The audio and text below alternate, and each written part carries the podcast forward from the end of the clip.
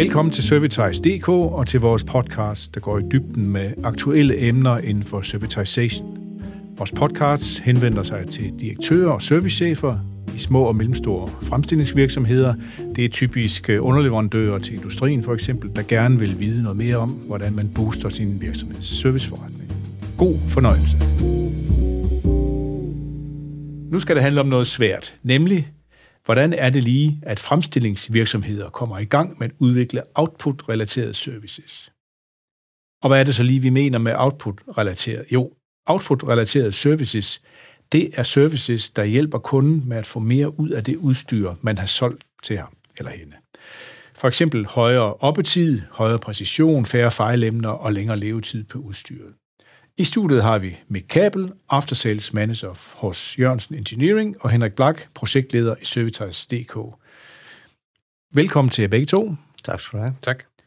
Mik, lad os lige starte med dig. Jørgensen Engineering, I laver jo procesanlæg til fødevare og healthcare, og 95 procent af jeres produktion går til eksport.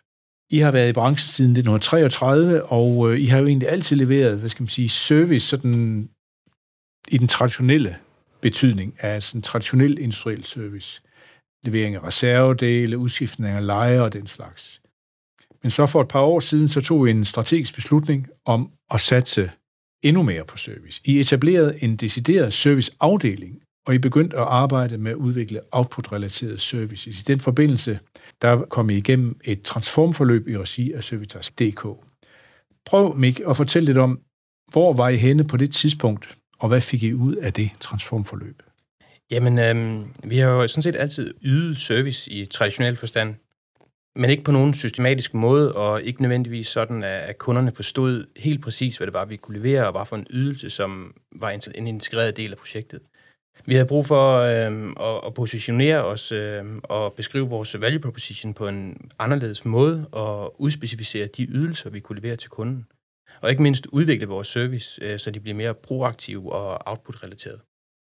Vi er som sagt en øh, projektorienteret virksomhed, og projekterne fylder rigtig meget hos os, og derfor var det vigtigt at finde ud af, hvordan vi kunne integrere service som en lige del af den projektleverance, som for eksempel hardware og software udgør. Transformforløbet var en, var en rigtig god start på en snak, og undervejs kunne vi konkretisere vores strategiske overvejelser og gøre vores idéer synlige over for resten af organisationen, ikke mindst øh, vores salgsafdeling, men også de tekniske funktioner i huset. Vi begyndte stille og roligt at lave en produktportefølje inden for, for service, som sælgerne så kunne præsentere for vores kunder i forbindelse med salg af projektet, for at få integreret vores generelle services fra starten af, af et salg. Okay, Henrik, hvad gør I egentlig som servicekonsulenter, når I er ude og hjælpe virksomhederne med at få hul på udviklingen af output-relaterede services? Generelt så vil jeg sige, som service-konsulenter, så gør vi rigtig meget ud af at diskutere, hvordan øh, output-baserede services, de bygger ovenpå sådan de mere reaktive services, traditionelle services, som kan være skadesudbedring eller periodiske eftersyn, eller hvad, hvad det måtte være, til når vi bevæger os ind i de her mere proaktive services, så kræver det et meget mere indgående kendskab til, hvordan kunden egentlig bruger ens udstyr. Man kan også tænke det sådan, at øh, man skal begynde at tage et større ansvar for udstyrets performance ude hos kunden. Og det er jo en helt anden vej. Det er jo fint nok at, at levere noget godt udstyr til kunden, men der ligger jo altså også en opgave for dig også som, som leverandør at sørge for, at det performer bedst muligt hele tiden. Og når jeg tænker på performance, så er det noget med omkring høj præcision, kvalitet, oppetid, og ikke mindst minimering af ikke planlagt vedligehold. Faktisk så er det jo sådan, at ikke planlagt vedligehold, det koster i gennemsnit syv gange så meget som planlagt vedligehold. Det har vi fra en undersøgelse fra Service Max, som har en stor international servicepartner.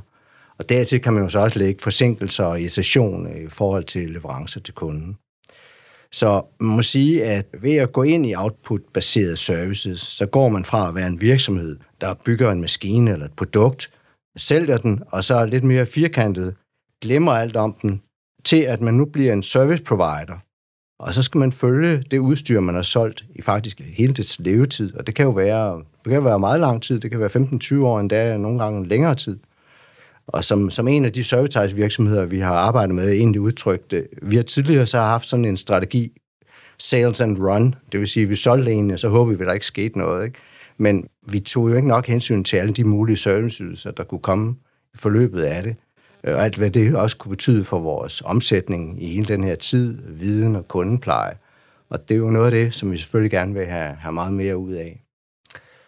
Så der er selvfølgelig mange ting, men hvis man skal kode det ned til to ting, som man skal være opmærksom på, så er det ene, det er en solid kundeindsigt. Virkelig forstå, hvad det er for en værdi, man, man skaber til sin kunde.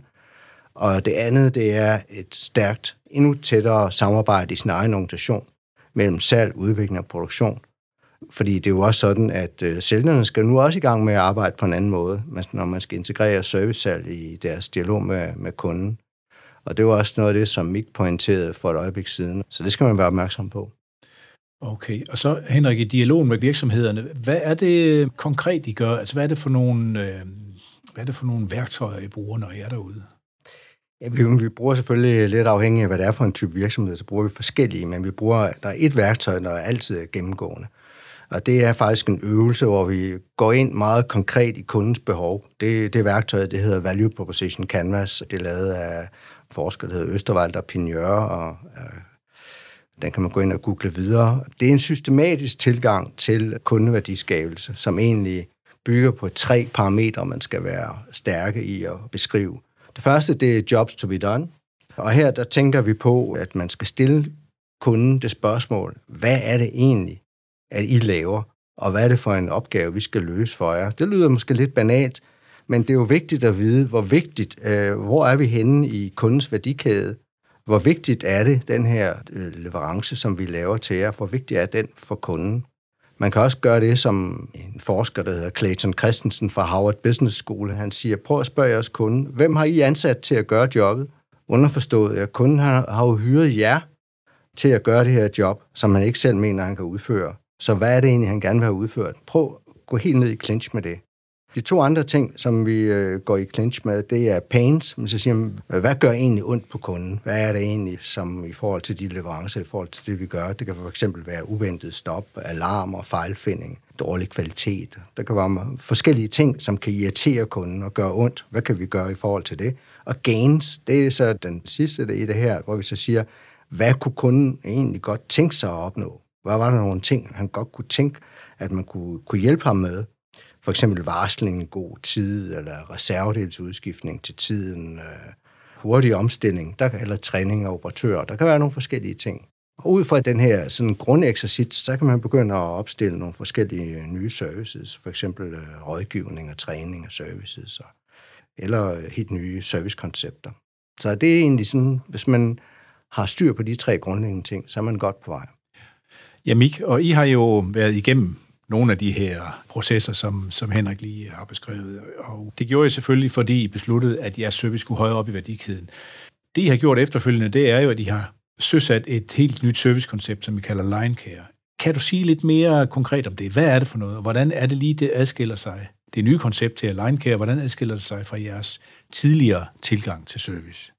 Jamen, øh, Henrik kan forklare meget fint, øh, hvad kan man sige, tilgang til det her. Og vores idé med et nyt servicekoncept var egentlig at starte et sted, hvor vi sagde, hvilken værdi har vi mulighed for at skabe for vores kunder ude i verden, hvor vores anlæg kører.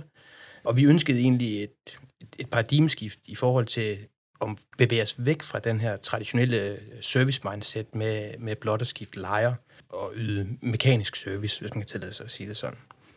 Og bevæge os hen imod nogle value-adding services og koncepter, hvor vi kunne påvirke kundens værdikæde positivt med de serviceydelser, som vi nu engang kan komme med, og vi havde mulighed for at udvikle. Så i stedet for at udskifte enkeltkomponenter, handler det om at levere en, en serviceløsning, der kan være en lige så stor del som det maskineri eller den software, som vi leverer med, med projekterne. Så vi kan levere den her rådgivning, træning og optimering, og naturligvis også konkret vedligehold, hvis kunden ønsker det. Men vores grundtanke er, er altid, at vi vil gøre kunden i stand til selv at udføre den relevante service. At de skal gøres selvhjulpende. Og for at tilføre for ekstra værdi til de øh, løsninger, vi leverer, havde vi brug for den her, den her samlede pakke af, af serviceløsninger. Ved at bevæge sig ind og gøre kunderne mere, øh, mere selvhjulpende, kan man selvfølgelig have en risiko for, at, at kunderne til sidst ikke har behov for en som en service provider, når man får oplært ham hende til selv at udføre den her service. Men det er efter min mening ikke et reelt problem, fordi at vores anlæg, især på styringssiden, som oftest er meget komplekse og indeholder robotter osv., som, hvor den ekspertise, som vi sidder inde med, altid vil være nødvendig. som et konkret eksempel kan man sige, at der har vi indført den her uh, augmented reality service, hvor vi har mulighed for at supportere vores kunder remote og holde kompetencerne i Odense hos Jorgensen, og stadigvæk kunne supportere faktisk hurtigere, end hvis vi havde haft lokale folk ude omkring i verden. Så på den måde er vi altid tilgængelige og har tilført noget intelligens til vores serviceløsninger. Okay, Henrik, nu er vi jo ude i fremtiden med de her AR-briller, som øh, Mik lige snakkede lidt om. Kan vi blive ved med lige at kigge lidt mere ud i fremtiden? Altså, hvis vi kigger på danske virksomheder, så har de jo sådan traditionelt været gode til at udvikle produkter, også meget avancerede produkter. Og så har de været gode til effektivisering, til optimering, og alt det, som man jo sådan med en paraplybetegnelse kan kalde øh, procesinnovation. procesinnovation. Nu er det så serviceudvikling, der er det store, den store aktuelle udviklingstrend. Hvad kommer derefter? Hvad bliver det næste? Ja, altså det korte svar, det er jo digitalisering og bæredygtighed. Det er selvfølgelig brede emner, men hvis vi lige prøver at gå dykke lidt ned i, altså digitalisering, det har vi jo allerede set øh, inden for rigtig mange brancher. Vi kan bare tænke på musik, som man i dag streamer, i stedet for at sætte gamle CD'er på, ikke? og nyheder, som man går på nettet, og tv, der streames, film, biler, som, øh, som øh, bliver selvkørende, og banking. Altså, der er rigtig mange brancher, som har bevæget sig utrolig langt på grund af digitalisering. Og det kommer også til at ske inden for industrien. Det er allerede godt på vej, ikke mindst med de her nye asset efficiency services, hvor øh, data giver adgang til bedre beslutninger. Og derudover, så vil vi også se helt nye forretningsmodeller. Det kan være pay per use, altså man betaler for hver gang man bruger anlægget, paid per output. Det kan være antal print, som, som anlægget leverer. Det kan faktisk også gå endnu videre, at det bliver pay per outcome, som er baseret på kvaliteten af det output, man leverer. Så der vil jo også komme en, en, en trend omkring nye forretningsmodeller. Derudover så øh, ser vi også bæredygtighed som øh, et delresultat af hele det her. Eksempelvis så vil bedre data jo også gøre, at man kan udskifte en komponent, ikke bare fordi den har kørt 300 timer, men fordi den rent faktisk er blevet slidt og trænger til reparation, og måske endda kan genbruges, recycles, og dermed kan man være med til at reducere CO2-udtrykket, eller aftrykket. Så godt vedligehold, det er jo per definition med til at livstidsforlænge produktet, og det vil igen skabe mere bæredygtighed. Faktisk så kan man også godt vende det om og sige omvendt, som øh, konsulenthuset McKinsey i en nylig artikel omkring Asset Efficiency Service sagde, at øh, Asset Efficiency Services er ikke kun sådan en enabler for, for bæredygtighed, men det er også en konsekvens af bæredygtighed. Det vil sige, at vi skal blive bedre inden for digitale services, fordi vores produkter de skal kunne holde længere tid. Det kommer også lovgivningsmæssigt, og fungere mere effektivt hele tiden. Og det vil også pege ind på helt nye økosystemer og samarbejdsmodeller, for eksempel i forhold til genindvinding, hvad der ellers måtte være. Så der ligger rigtig mange spændende ting i fremtiden. Okay. Mik Henrik han peger på bæredygtighed som en ny uh, trend. Hvad med jer i Jørgensen Engineering? Hvad ser I af nye store tendenser, I skal adressere? Jamen, i forhold til hele sustainability-vinklen, så er det selvfølgelig højt på vores strategiske agenda, og noget, vi arbejder meget aktivt med. I forhold til service af næste destination på vores øh, udviklingsrejse, IoT og dataopsamling. Vi er på nuværende tidspunkt allerede i gang med et udviklingsprojekt, hvor vi kigger på den data, vi har adgang til på de linjer, vi har stående ude hos kunderne. Det producerer på nuværende tidspunkt øh, rigtig, rigtig meget data, og noget, som vi som sagt har adgang til, men ikke øh, har brugt på en proaktiv måde. Så i bund og grund har vi indtil nu ikke samlet de her data sammen, men vi er nu kommet i gang med det her udviklingsprojekt øh, omkring dataopsamling og etablering af en form for OE-løsning, hvor vi kan levere data fra kunden til kunden, så at sige, øh, og kan analysere på de data, som vores øh, linjer leverer, og gerne så præcist, at vi faktisk kan få en mere proaktiv rolle i den udførende service, og som Henrik så fint nævner, har mulighed for at rådgive vores kunder omkring deres drift, vedligehold og træning af operatører og hvad vi ellers skulle have. Så vi skal kunne monitorere anlæggene med så stor nøjagtighed, at vi kan advisere vores øh, kunder i god tid og undgå, at de står med potentielle uønskede nedbrud. Desuden så arbejder vi også med emulering og simulering. Vi vil gerne på baggrund af realtidsdata kunne teste ændringer og forbedringer via emulering, så vi kan foretage ændringer online, uden at kunden nødvendigvis øh, skal have nedtid på sit anlæg.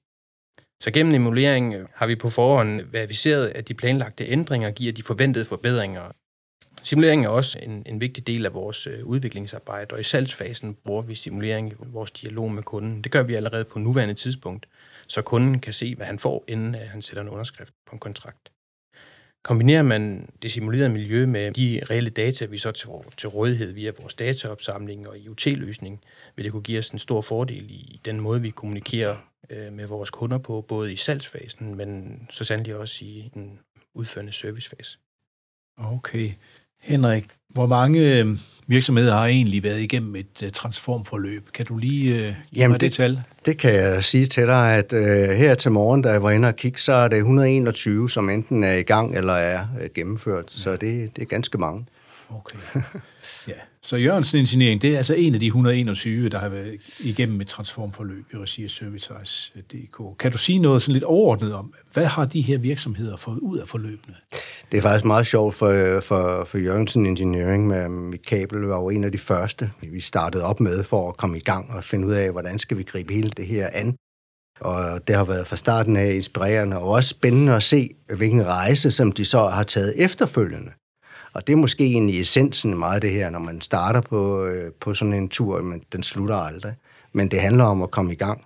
Så det er jo det der med at komme på og arbejde med servitization som et, et element i en strategiske agenda, sådan så at man også får del i det, den omsætning, der ligger der. Altså typisk 25-30 procent kan ligge for dem, der, der arbejder længst tid med det, af en samlet omsætning. Øh, så det er ligesom øh, det første, man kan begynde at i talesætte. Den anden ting, som også er meget vigtig, det er jo at skabe et godt alignment i hele organisationen.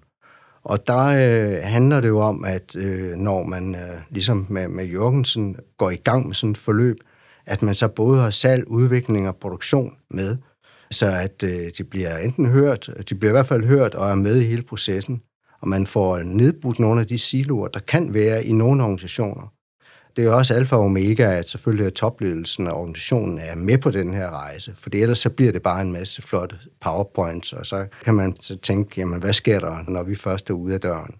Men altså, vi kan sige, at for Servitize-projektet øh, har det også været spændende løbende at kunne følge med i alle de øh, tiltag, som bliver gennemført. Der er meget forskellige fra virksomhed til virksomhed. Og øh, man kan jo blandt andet se det på vores hjemmeside, hvor der ligger mere end 15 cases, så der er nok at kigge på. Men altså til syvende og sidst kan man jo sige, at øh, servitization og servitize-projektet som sådan, det skal være med til at gøre danske virksomheder mere konkurrencedygtige ved netop at arbejde med det her servicelag oven på produktet. Og det er jo altså en proces, som jeg startede med at sige, der aldrig stopper. Det, men det er også vigtigt at hoppe på, øh, mens man kan, inden løbet er kørt. Og det man så sige, en, en analogi, det er det her med en elefant, den skal jo som bekendt spises i små bidder, det er nøjagtigt det samme med den her sådan en servitization-proces. Start med de lavt hængende frugter og bygge mere og mere på. Og essensen er at gøre services øh, rigtig håndgribelige og operationelle, sådan så at man kan gennemføre det i hele sin organisation. Ja, tak til dig, Henrik. Tak til dig, Mik, for at servere en lille fin elefant for os her og gøre den lidt mere appetitlig og gøre os lidt klogere på, hvordan fremstillingsvirksomheder udvikler outputs-relaterede services. Lyt med på de to andre podcasts i vores serie om serviceudvikling. Der stiller vi skarpt på, hvordan man sælger et IoT-produkt, hvorfor virksomheder ofte har svært ved digital innovation, og hvordan man udvikler smart maintenance-koncepter. Er du interesseret i at få din virksomhed med i et transformforløb i regi af Servitas.dk, så tag fat i os. Kontaktinformation finder du på vores hjemmeside. Tak fordi du lyttede med.